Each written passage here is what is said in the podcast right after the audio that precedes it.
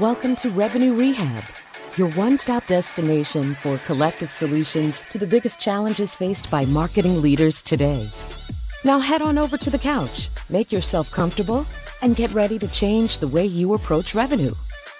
Leading your recovery is modern marketer, author, speaker, and chief operating officer at Tegrita, Brandi Starr.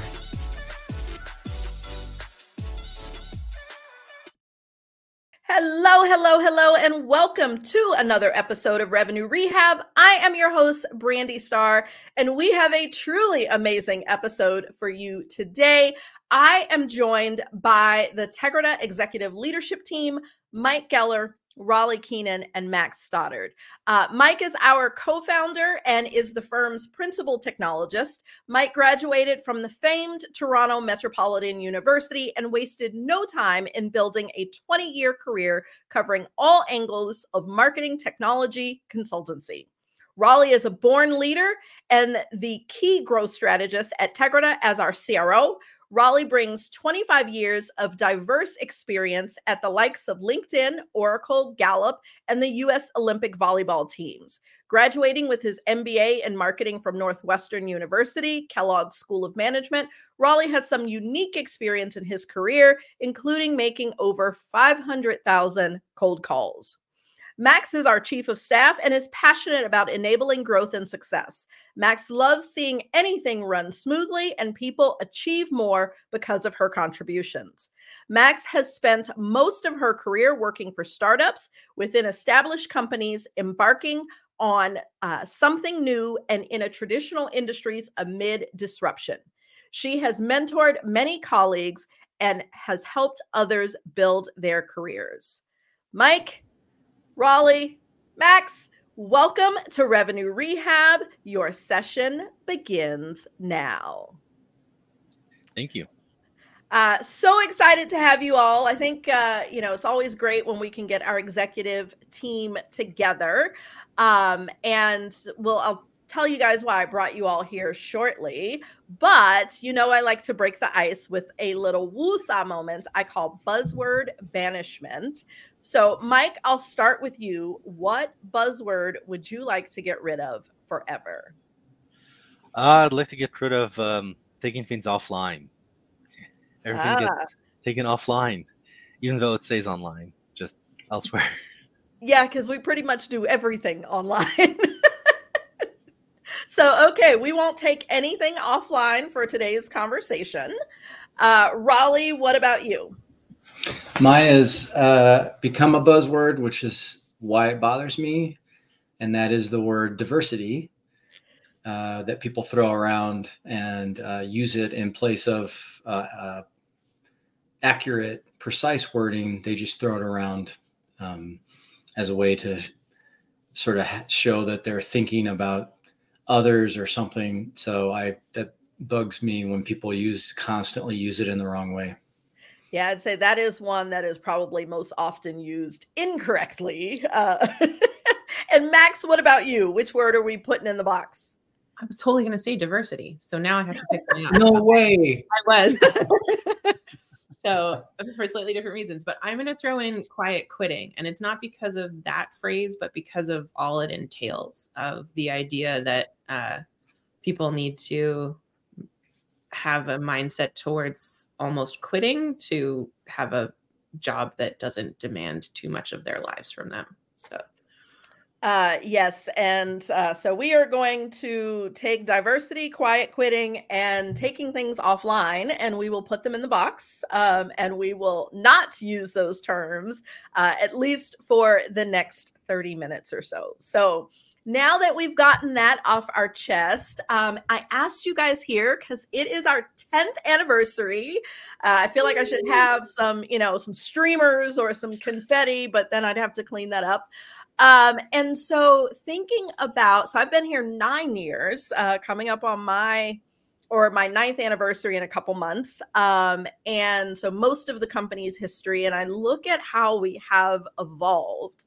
And it's pretty remarkable how, you know, what we have done as such a small organization without taking on outside investment um, in growing the business and making Tegrita a great place to work. And so I wanted to have you all here because as I you know network and talk to other revenue leaders there's so many times where we're not talking about the actual practice of doing marketing or sales or any of the revenue functions a lot of the challenges that revenue leaders are seeing really are around growing the business, managing their teams, being leaders, being fair, you know, trying to think about others and, and be good humans. And, and there's so much of that that we have incorporated in our business.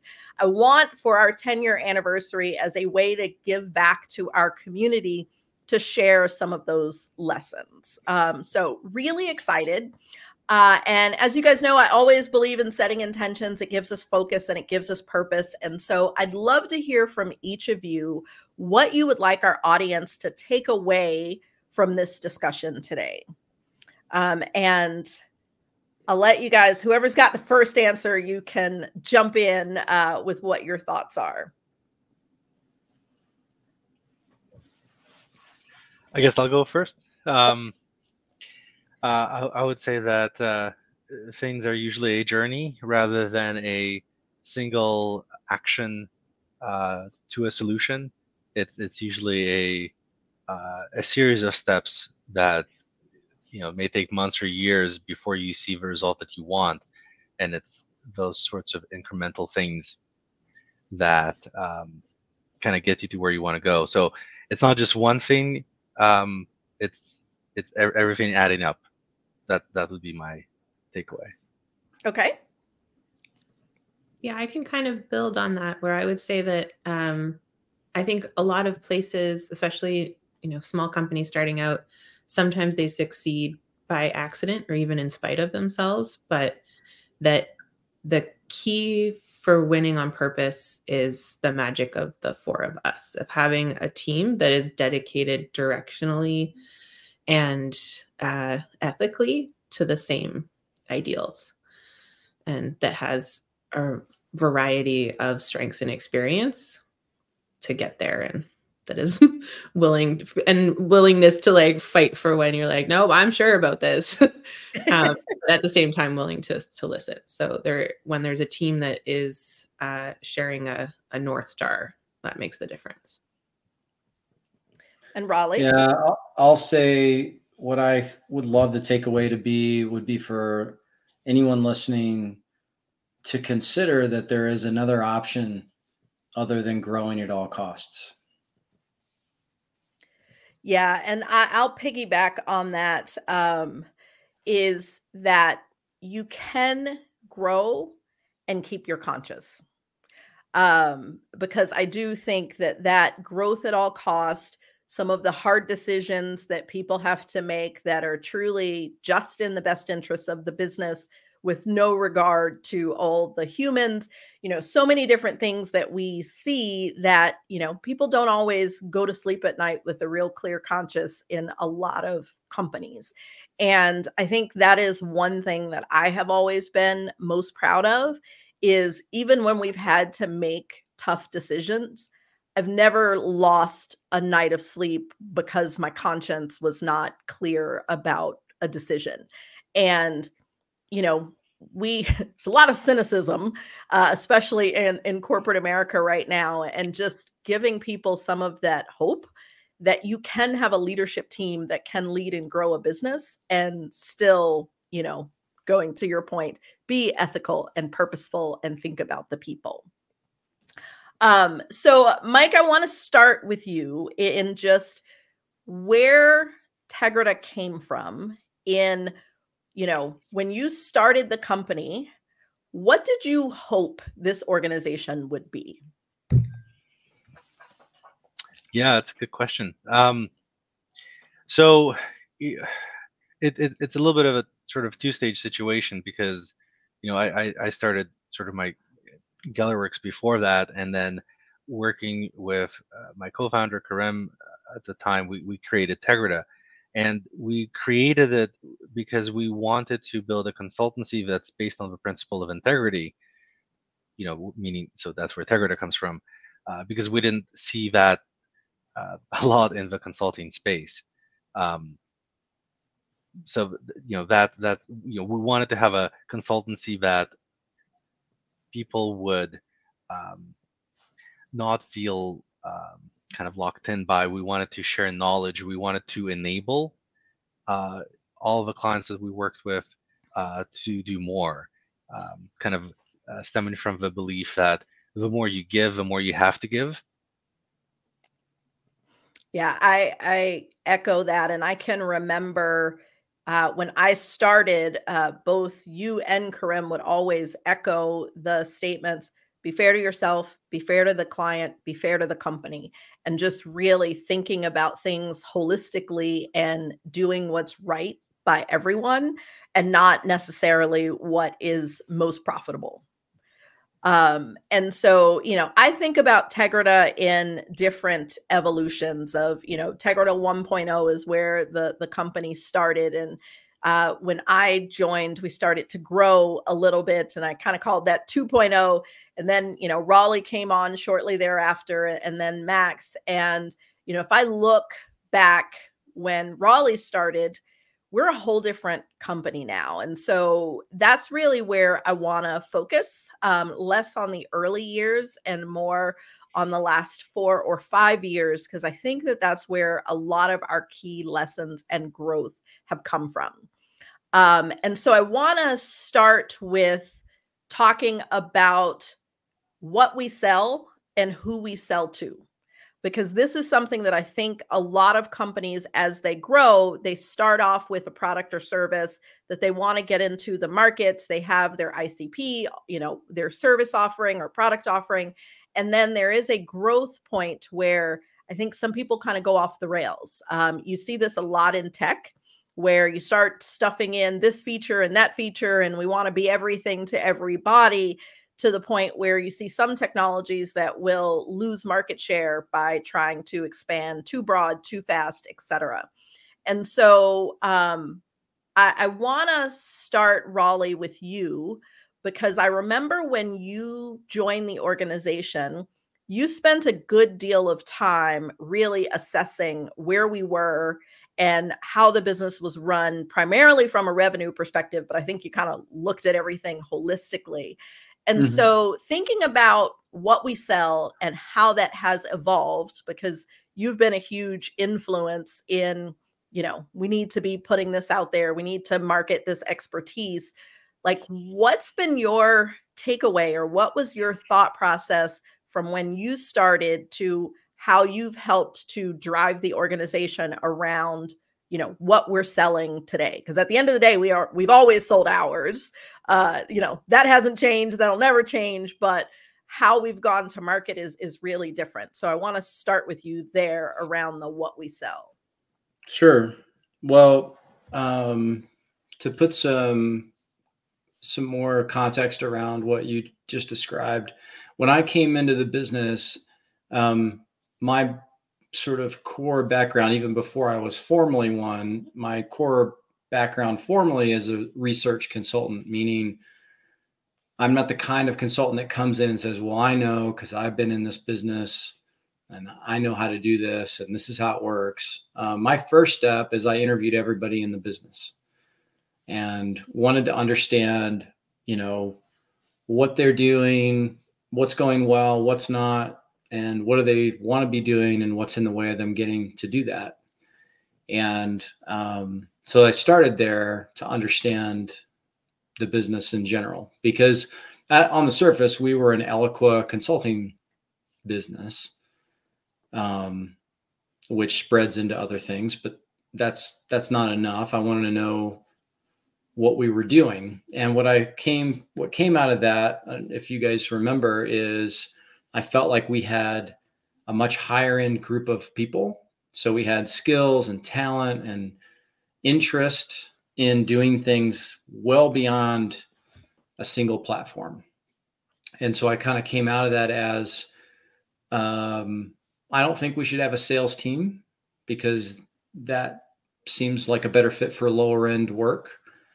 Uh, I want strategists. I want folks that have um, selling talent and um, and have them be a lead in strategy for clients. I think clients would like that better in terms of what we're doing. And so I felt like even before we did it, I felt like what we were selling was technical expertise around revenue. Um, call that marketing, call that sales, but a lot of technical knowledge, expertise around platforms for sure, but also process um, and people. You know, some of the work we were doing kind of leaned that way. Uh, and so it, it, evolved. And of course, we're doing way more than Eloqua now. Um, and I, but I felt like that was a natural progression uh, from what, who was on the team, what we were doing, and what everyone was interested in doing. Anybody have anything they want to add to that? Um, I think, you know, the lesson that I take away from that, Rolly, is sort of the opposite of how most companies drive their product or service offering.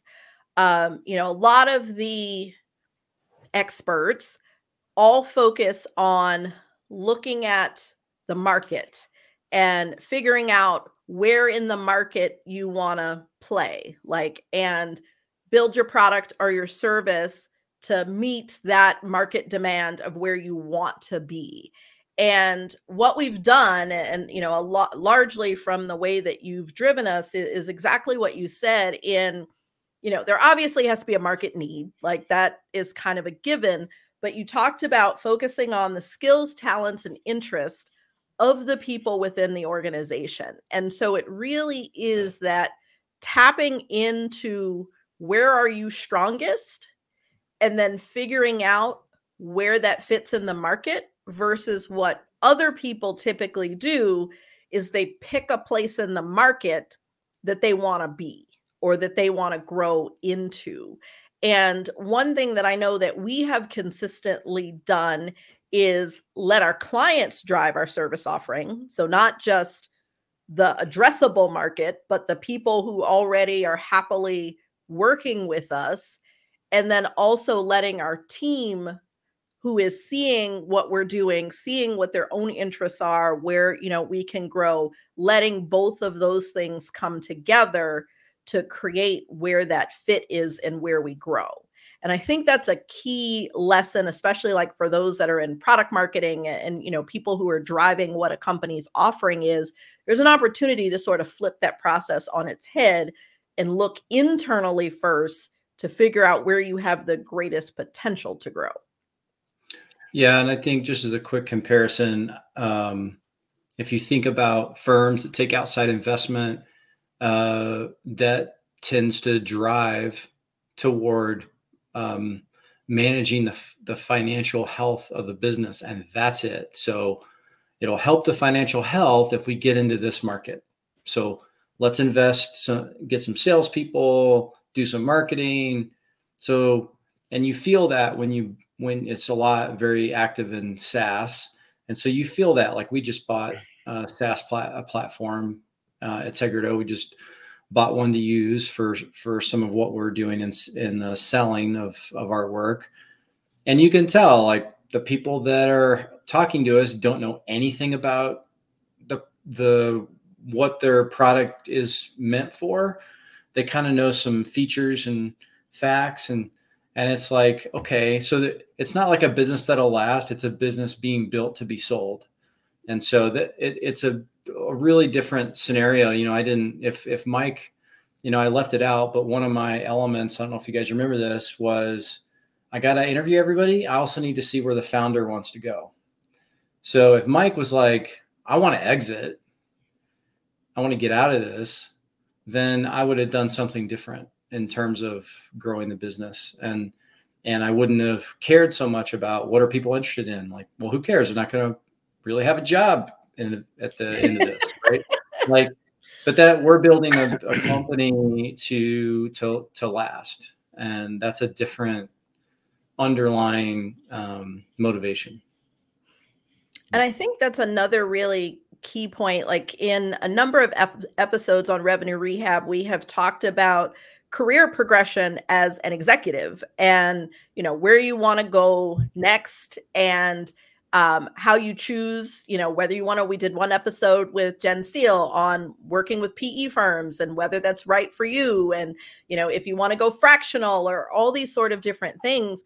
And I think you hit on a key question as you are choosing a role is to understand where the founder of an organization or the CEO, if it's a larger company or the board, like where do they want to go?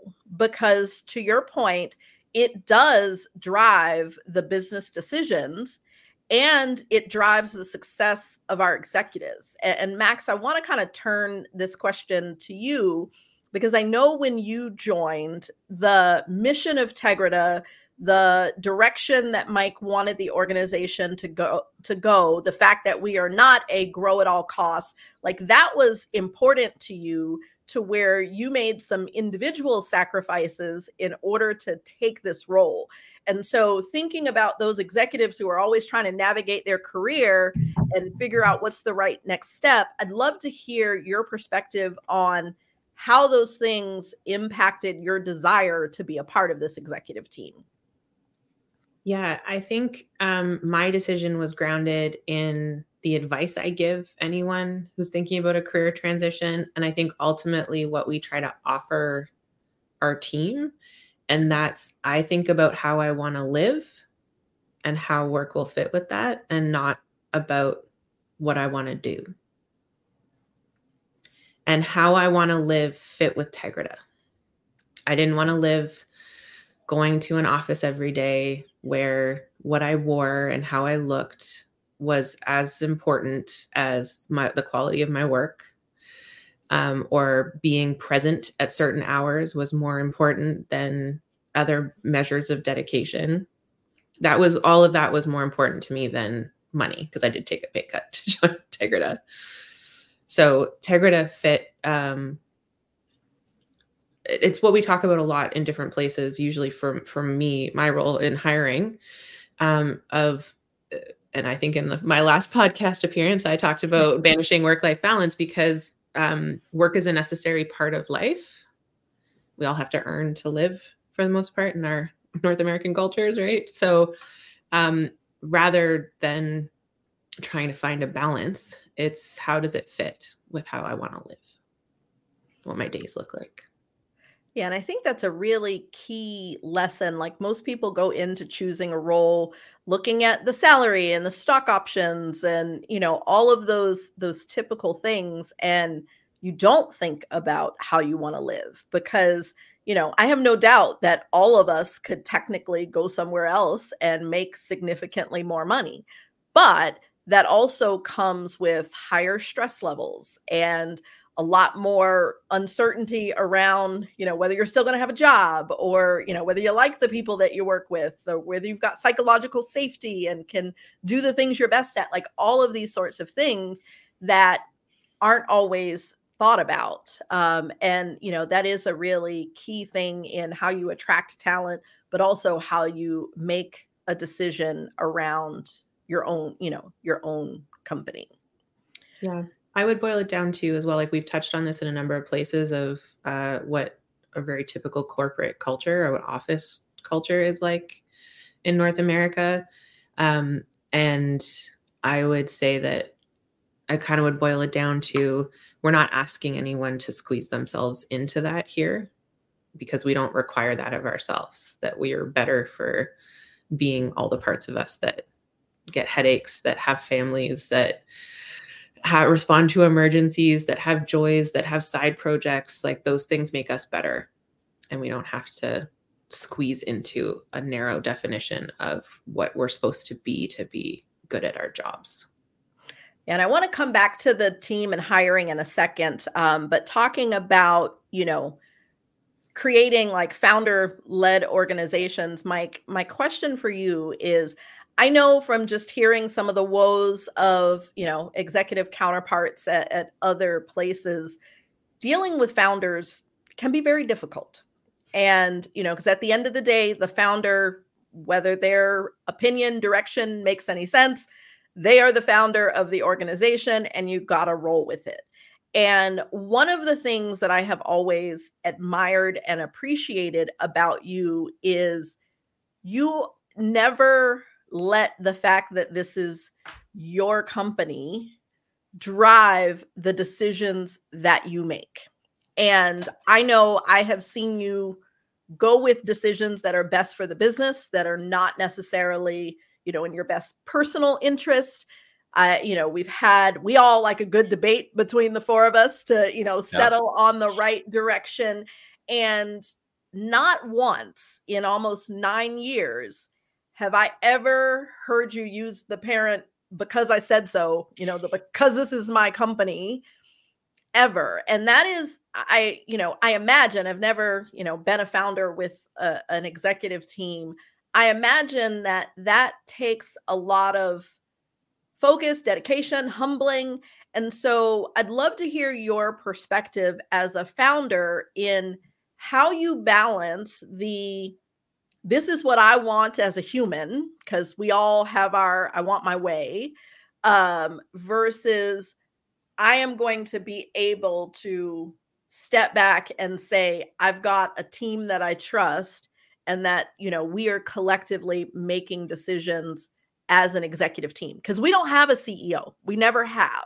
Like there is, you know, there's never been that one person at the top it's kind of unofficially you because you own the company, but we do truly operate as a governing body and not people who are making a recommendation to, you know, this higher being, so to speak. And so I'd love to hear just your perspective in how you balance that, you know, what your thought process is there. Um, because I do think that this is a place that if there's any founders that are listening, where it's almost like a little bit of check yourself before you wreck yourself, because there are a lot of founders that become the downfall of their companies based on their egos, and you don't really have that. Yeah. Um, so there's a couple of things there. Um, one, I I believe that I don't know everything.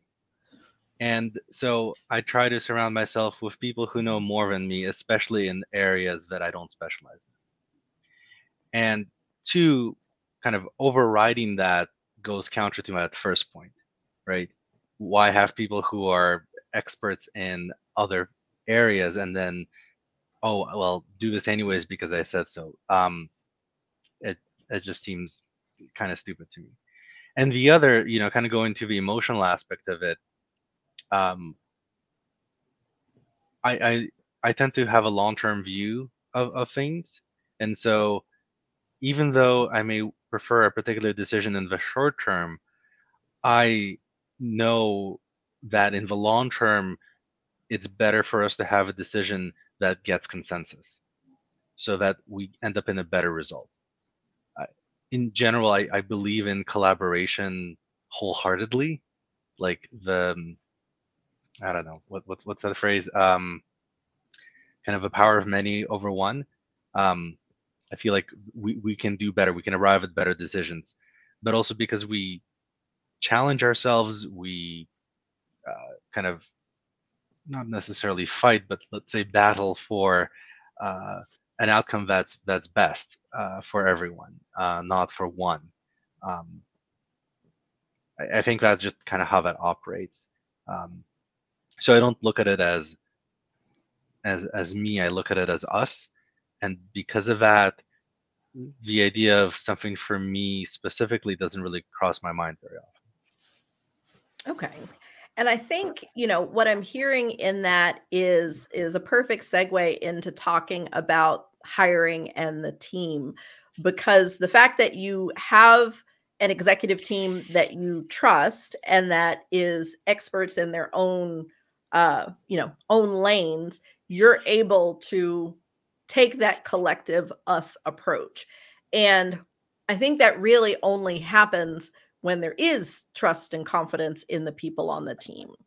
And, you know, if I look at, you know, the the 9 years that I've been here, we've had ups and downs in terms of, you know, quality of the team, turnover, you know, we went through a period where it was just like, whoo, like it seemed like every other week there was someone leaving and that was you know it's rough when you have to terminate someone or when you have someone that's great and they leave on their own and and you know since then we have made a lot of effort between the four of us to really attract and hire people into roles that they are naturally suited for and we hire very differently um, and so I want to start by Max. I know you do a great job at kind of summarizing our approach to hiring.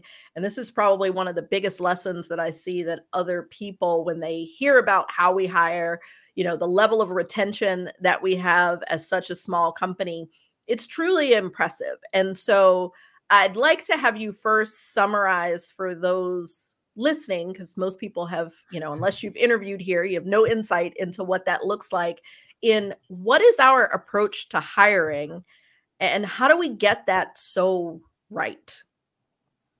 I can't take complete credit for it since I was proof of concept. Rolly Rolly conceived it, and I was the first person in under the that new approach. But uh, I will say I've added to and helped refine it over time. Um, the so the, I'll, I'll outline the general steps. So the first thing is uh, everybody knows this. When we post a job, we have we employ what we call hiring stories. That was one of the things I built built that tells people what to expect. Um, so transparency is huge for us. Um, we start out with a quick survey screener for people who have resumes that align with the roles we're looking for. And uh, that survey screener is done with our partner who does uh, detailed one on one interviews at a later stage basically what it does is you spend two minutes and we will know if you definitely cannot pass our other screening. So it saves people time. Not just us, but candidates, because we all know the candidate experience can be horrific. Um, so after that, uh, we invite people to do a scenario, and we're very sensitive about the scenario because we know there's a lot of free work asked for out there. So we always ask people to to, um, to work on a problem that we've already solved. So we can't use that work. We also ask them to mac- cap their time at a certain amount so that we're not asking for too many hours. Um, and we a lot of our process is mutual. So we are also asking them to look at it because this is what the job will entail. And so that helps people look at it and go, this is not actually the work I want to do, or yay, this is me. And then we move on. Those who pass the scenario go on to that interview that I mentioned with our partner. And that screens for talents. We've talked about talent already as being really important to what we do. Um, Rolly, I'll probably let you say more about that since this is that was definitely the the biggest impact that you've had on the whole process is that idea of talent. Sure. Um, yeah. So just understanding um, what someone can't be taught, but they're naturally good at, and that starts with us uh, figuring out what are the demands of that role. So we have specific roles within the business. Um, you know, we have experts in our technology function that are experts at different, many different things in the work that we do. We have a client engagement group. That's a different job. That is uh, organizing and and um, keeping all the tasks and projects moving and on time and um, and that's a dynamic process. So that's a whole different kind of thinking. And then we have a strategy team, which is as close as we get to a sales team. And that's um, very commercial thinking, uh, uh, courageous uh, kind of personality. Um, and these things are not teachable, uh, they are uh, straight talent. And so we figure out those demands. We figure out what questions can we ask that someone who is very talented would answer that question very differently than someone who's not. Um, and i had there's more to that um, but of how we know how to do that but um, but that's how it works. And um, when someone can say yes in my job at tegrita i get to do what i do best every day um, they're going to be way more productive. They're going to be more engaged. They're going to stay longer with us. Um, and it, it really just changes. You know, we talk about this all the time between the four of us, but it changes what we do in our role. Like we would be handling completely different problems if we didn't focus on talent. We would, our problems would be different and not as fun, honestly. uh, so we we're we're always working on things like you know I mean, it's all, you know, like one of our sort of out there things about flexible work is four day work weeks or, you know, like we, we're solving these kinds of problems because we've got people who are very good at their job. And so, um, and not that we don't have other sort of common issues uh, to work on. We do, but they're very few, far between compared to what others in our roles are dealing with we round out that process with everyone, every candidate that passes that interview getting to talk to this whole team, um, the executives. And then the final round is they get to talk to some of their potential peers and decide if those are people they'd want to work with or not. Um, I could talk about our hiring process and all of the pieces around it for ages because part of why we get the chance, as Rolly said, to solve different problems is that we are so thoughtful about why we are doing all of these pieces, about getting in front of things that people are often dealing with um, afterwards. Um, that there's there's so much thought and uh, principle and planning that goes into why we do our process that way that I could talk about it for ages. But um, if so, feel free to ask questions if there's something specific you want me to touch on, but I'm going to stop there. And I know um, one of the things that is a core part of that process is also being proactively anti-bias. Um, and so not focusing on the d word uh, because you know that that is a whole different like it just we won't even we've already talked about that. But just really removing some of those common biases from the process um, and so i'd also i get asked that question a lot because sometimes people want to really make sure that they are attracting different types of talent um, and removing those biases from the process but they don't actually understand what that really looks like. And I know Max, like I've had some aha moments from things that you've said about, you know, job descriptions or, you know, where we're posting and things like that. And so I'd love to hear you, you know, share some of your advice for those leaders who are not in HR, but are trying to do their part in removing some of the bias from the hiring process. Yeah, the first thing I'm going to say is probably going to be pretty unpopular, but it's the most important for uh, being actively anti oppression in the workplace, and that's pay transparency. There is no more straightforward, simple way to ensure uh, a level of equity and equality without having transparent compensation. So uh, we start that in our hiring process. That is in the job description in detail how our compensation is structured. And it does not vary outside of specific criteria that are very easy to follow and that are very, again, very transparent. So, not every individual has exactly the same salary because not every individual is exactly the same. But we have bases uh, we do bumps, which is a whole other. We're different in our compensation too, and but uh, how we describe that, the bumps are also in categories that are easy for people to follow. Um, the next thing would be um, the decision pivot points. So the I described our first three steps, and those first three steps mean that uh, no one at Tegrita has seen a face that they could possibly add bias to their evaluation. Uh, we don't know much about these people aside from that they have passed an initial screening and what they the work that they have put into mm-hmm. uh, their uh, their scenario. Um, so we do often include videos because we're online. So we will have seen that at that stage, and that's the last piece. Um, but our interviewer at the next stage also does things by phone, so they have not seen these people either and we consistently interrogate our questions for are they introducing a bias are they introduce are we asking for things that favor certain populations So, for example, one of the things that I was really strict on that allows people with disabilities or certain responsibilities at home uh, is that we do not require travel, even for the roles where we used to think it was necessary. We will say it's preferred and that accommodations can be made. Because if we've learned, if I think the world has learned we can do a lot remotely.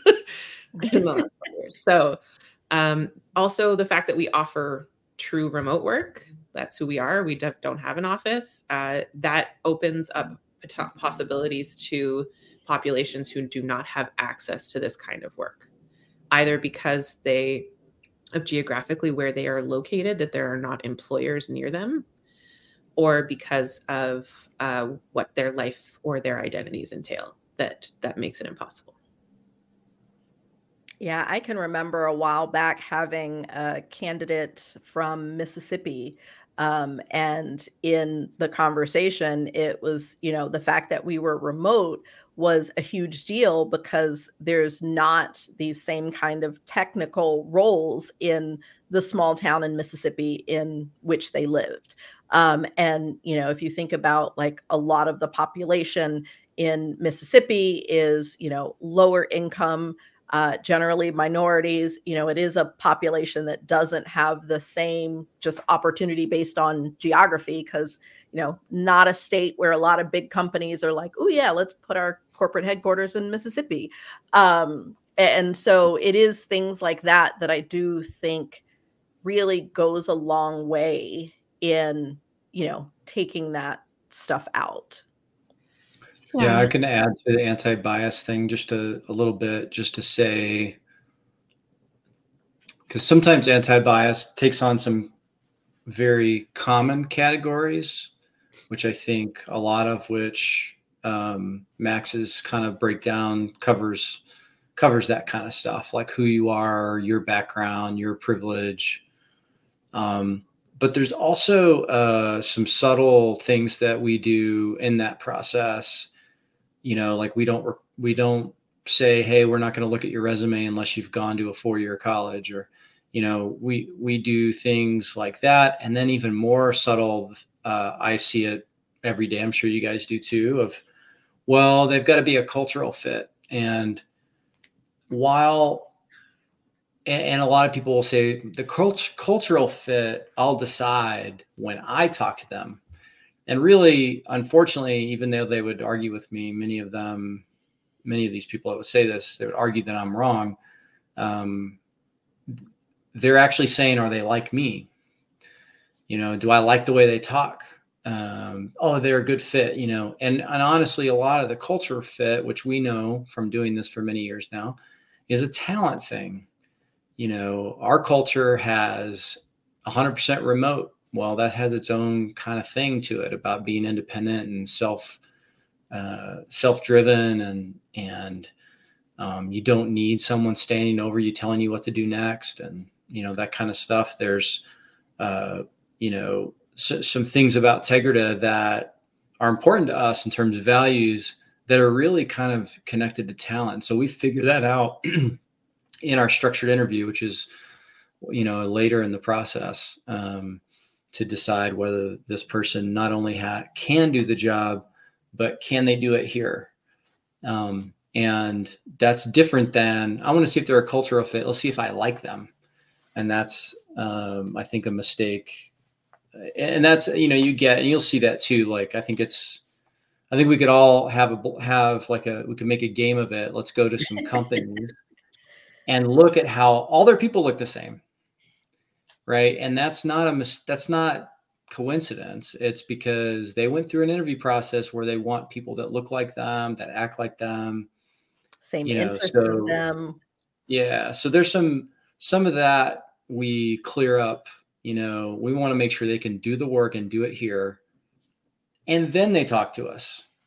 Um, we handle that, and we we do, and we and by that point we have kind of lookout fors you know, like, well, here's a couple of things that are not perfect, but they're good enough to work here. We already know before we talk to them at the stage that the ELT interviews them, we already know they can do the job and they can do it here. And so it's more of like, little things, especially if we have more than one candidate that made it that far, and we sometimes don't. Only one out of three thousand people make it. but um, but yeah, so that I I think that's a the fact that we don't do a I like you interview is is pretty pretty big deal. That um, you know I think mo- I think a lot of people if I told them that they would say oh we do that too, um, and they that's they don't.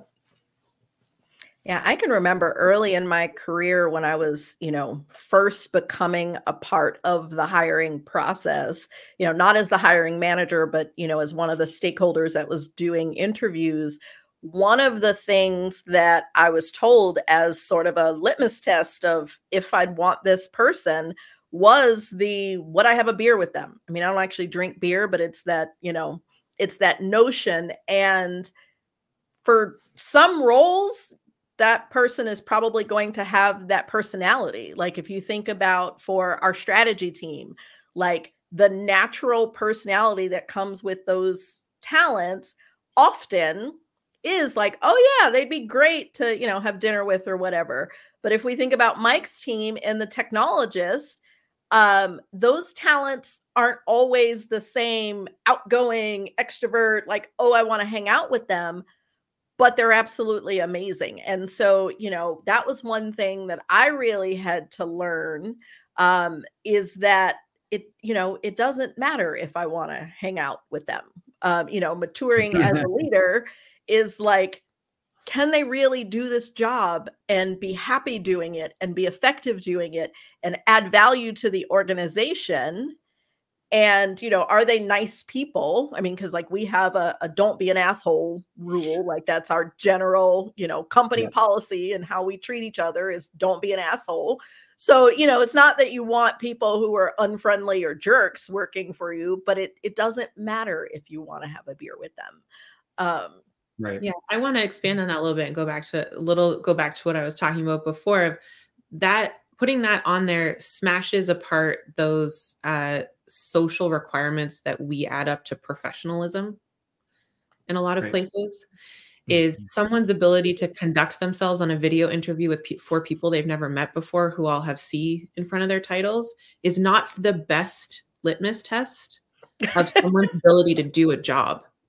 Right. But that is very much the broken system that we have. So by not we don't you know we don't show up to those interviews like rolly's in a t-shirt right now. We don't show up to those interviews in anything that we wouldn't wear in a normal day. So and we don't ask people to dress for the job they want because no one's looking at them here either. Like so there's a lot of these places of whether it's personability um or certain personality traits or someone's ability to fake it long enough to get through a, an interview process um, we our hiring process and how we work removes a lot of those things that makes this a place possible for people to work possible for people to get hired regardless of their background and what they've had access to up to that point um, and I, I want to shift gears a little bit. The last sort of uh, topic that I want to, you know, dive into is what I think is super sexy, which is process. Um, and you know, Mike, I I will start with you um, because I know, you know, in the early days of the company, there was a lot of figure it out as we go along and not a lot of process or rigor behind the way things were done um, and as we grew and took on more, you know, clients and the team got bigger, that became a necessity and that has evolved over time. So I'd like your thoughts on how has process shaped the organization? I feel like I can draw a process flow diagram to outline and answer you. Um, so I, I would actually say that there's always been process. It's just it it's always been siloed or not not communicated or not um, repeatable right? So how do you scale process? So before we didn't have scalable process. Now we've learned how to make it scalable how to make it repeatable um, teachable and uh, consistently applied. Like consistency in being able to do the same thing uh, over and over again is critical to what we do, and that's impossible without process. Like it's an, and and it also stifles growth and stifles scale, right? So if you have a process that is uh, understood by everyone who needs to follow it, then everyone can follow. Right? If if you have the proper tools to um, know where this process is and how to use it, then you can do so. But if you have um, you know, a, a process that lives on your hard drive, um, or on your desktop somewhere, or in your mind, sure you have your own personal process, but that's kind of where it, you know, stops. So having something that's um, kind of reusable and and shared and um, uh, again scalable my favorite word um, is, is is critical and so rolly i want to redirect mike's answer to you because i know exactly what he's saying in terms of repeatable scalable you know the the operational rigor those things have become a competitive differentiator for us um, mm-hmm. and you in driving the revenue team um, and you know how we're going to market how we're talking to our customers and prospects from you know the highest strategic level how have you seen process shape the business? Um i feel like without the process and we're talking about process of how we you know something something that seems so simple like a client asks us to do something well now there's a flow of work as we call it to take that request and turn it into action uh, and deliverables and all that and revenue essentially for us. Um, to like you know right before we hopped on this of uh, how do we scope this work and are we following that process? And and so that the client knows like hey if they want something new this is how it works we go through these three steps and then we always have this and you can always make a decision and and so the process has all these kind of different um, flavors and i feel like from where we were to where we are now um, the business is very um, layered. There's a lot to what we do, which for clients means they can feel safer. They can feel like there's more value with Tegrita. Like they're not just, they don't just take my voicemail and then start working. Like there's a process to how things get done. And then if something goes wrong, it's easy to go back into the process and say, where did we go wrong here? And so there becomes this like depth to how we compete with others in our space. There's some depth to the value that we bring clients. Um, there's depth for our internal team. So they don't feel like they're just randomly doing things. They feel like, hey, this is how I work. This is this is the track I stay on because I know that the other function is on this track. And so here's where we meet and I'm I don't need to worry about it. So it brings like control and comfort and engagement to everyone on the team. So I feel like the processes that we have are certainly um, can, we can prove that they help and it's really smart and all these things. But reality is the the true power of it is how it affects us, how it affects our clients, and how it keeps us keeps us going. I really feel like a lot of what we've built in and Brandi, you're the head of all that, you know, keeps keeps us like there's not a lot of chance of us of slipping backwards. We might stop for a little bit as we're trying to get our footing, but we don't feel like we're always starting over from zero. Like we've built up all this foundation, and I feel like that's that's what it is from my perspective as a CRO. Yeah, and Max, I want to pose a similar question to you because you're kind of my counterpart in developing a lot of our processes and you know i feel like when i'm talking to other executives i am always touting the fact that process is a competitive differentiator. And you know it's not always uh, well received or believed. And you know you leading the client engagement team who you know handles a lot of like our client facing process i'd love to hear your take as well on why spending the time putting the operational rigor in place is so important for an organization to be able to be you know a leader in their space yeah, I think, well, listening to everyone talk, I think calling it process almost feels like undermining what we do. Like we are engineering complex solutions um, to problems that slow businesses down and sometimes kill them entirely.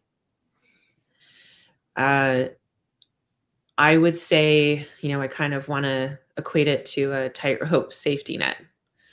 It's that without that safety net without that thing to fall back on um, it's really easy and of course the, the, safety net being the processor the the complex solution we've engineered um, it is very possible for things to go very wrong very quickly and before you can stop it. And you know i would say a lot of the places i've worked uh, the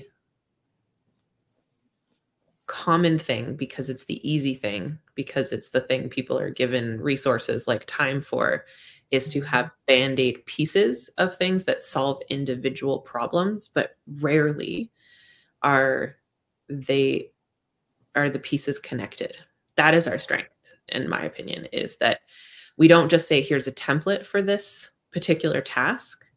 We look at where that template lives in the whole life cycle and who it's serving and who it's for.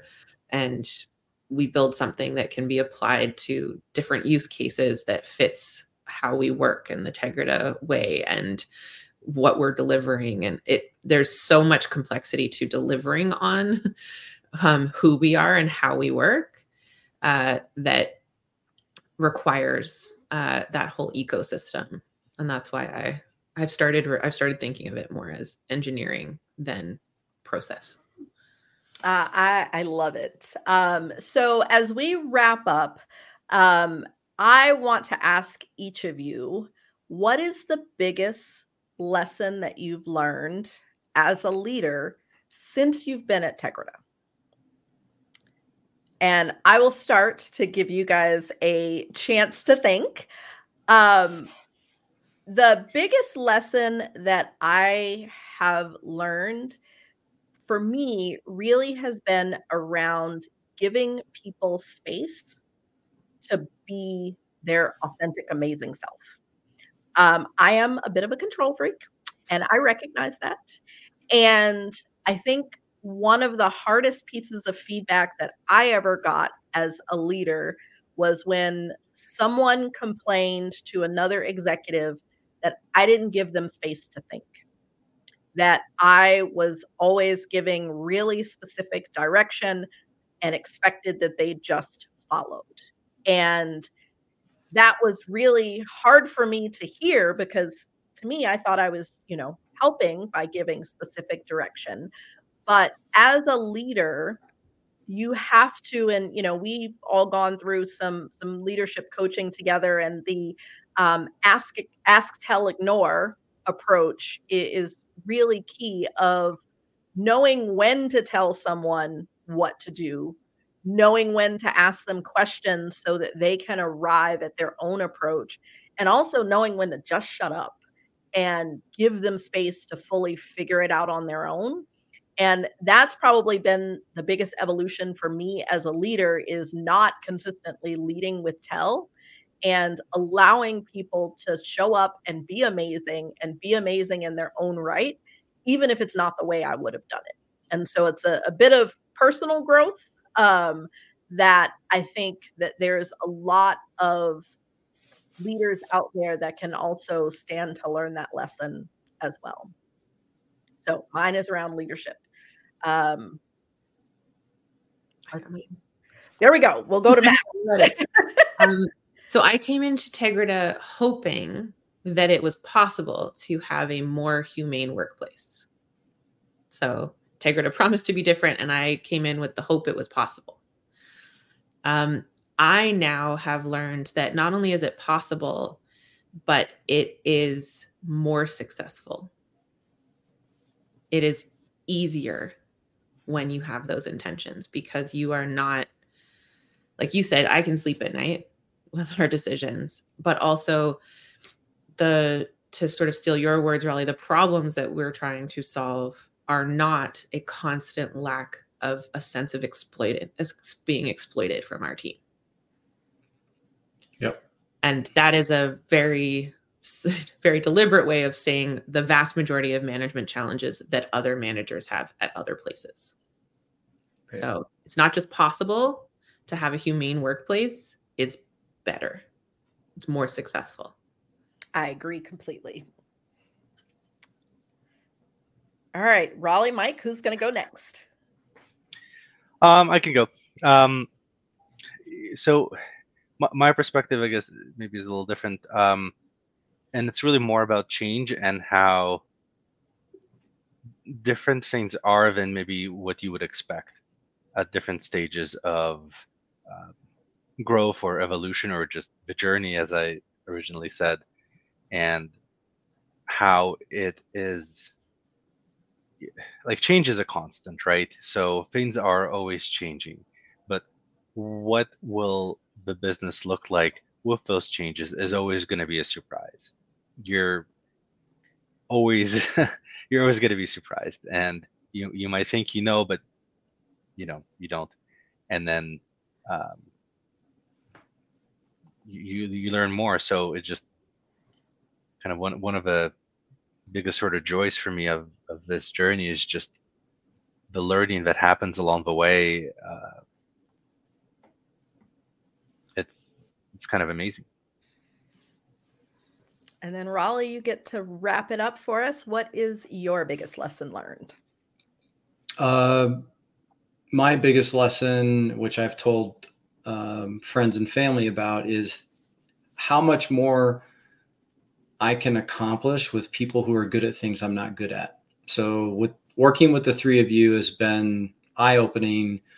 I have, as all three of you know, uh, intense talent on certain things. That's it. I don't, I can't, I am not well rounded. Uh, and so I've learned the, how great it is.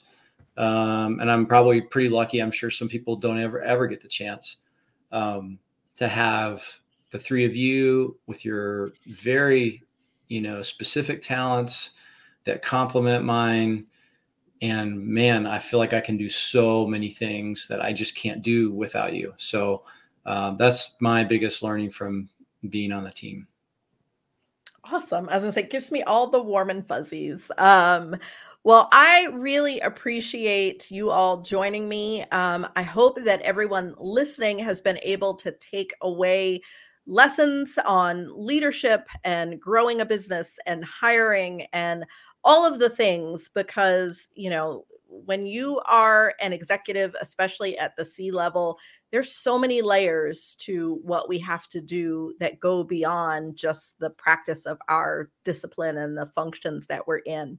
And it's hard. Um you know there's there's tough decisions there's you know priorities and, and focuses and, and all of the things. And so being able to have a strong team like we have and to be able to share some of these lessons, uh, I hope that it, it gives inspiration and insight to everyone that is listening. Um, so thank you all so much for joining me. Uh, and thanks to everyone who is joining us. I can't believe we are at the end, but we will see you next time. You've been listening to Revenue Rehab with your host, Brandi Starr. Your session is now over, but the learning has just begun.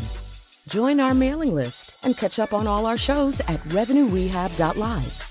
We're also on Twitter and Instagram at Revenue Rehab. This concludes this week's session. We'll see you next week.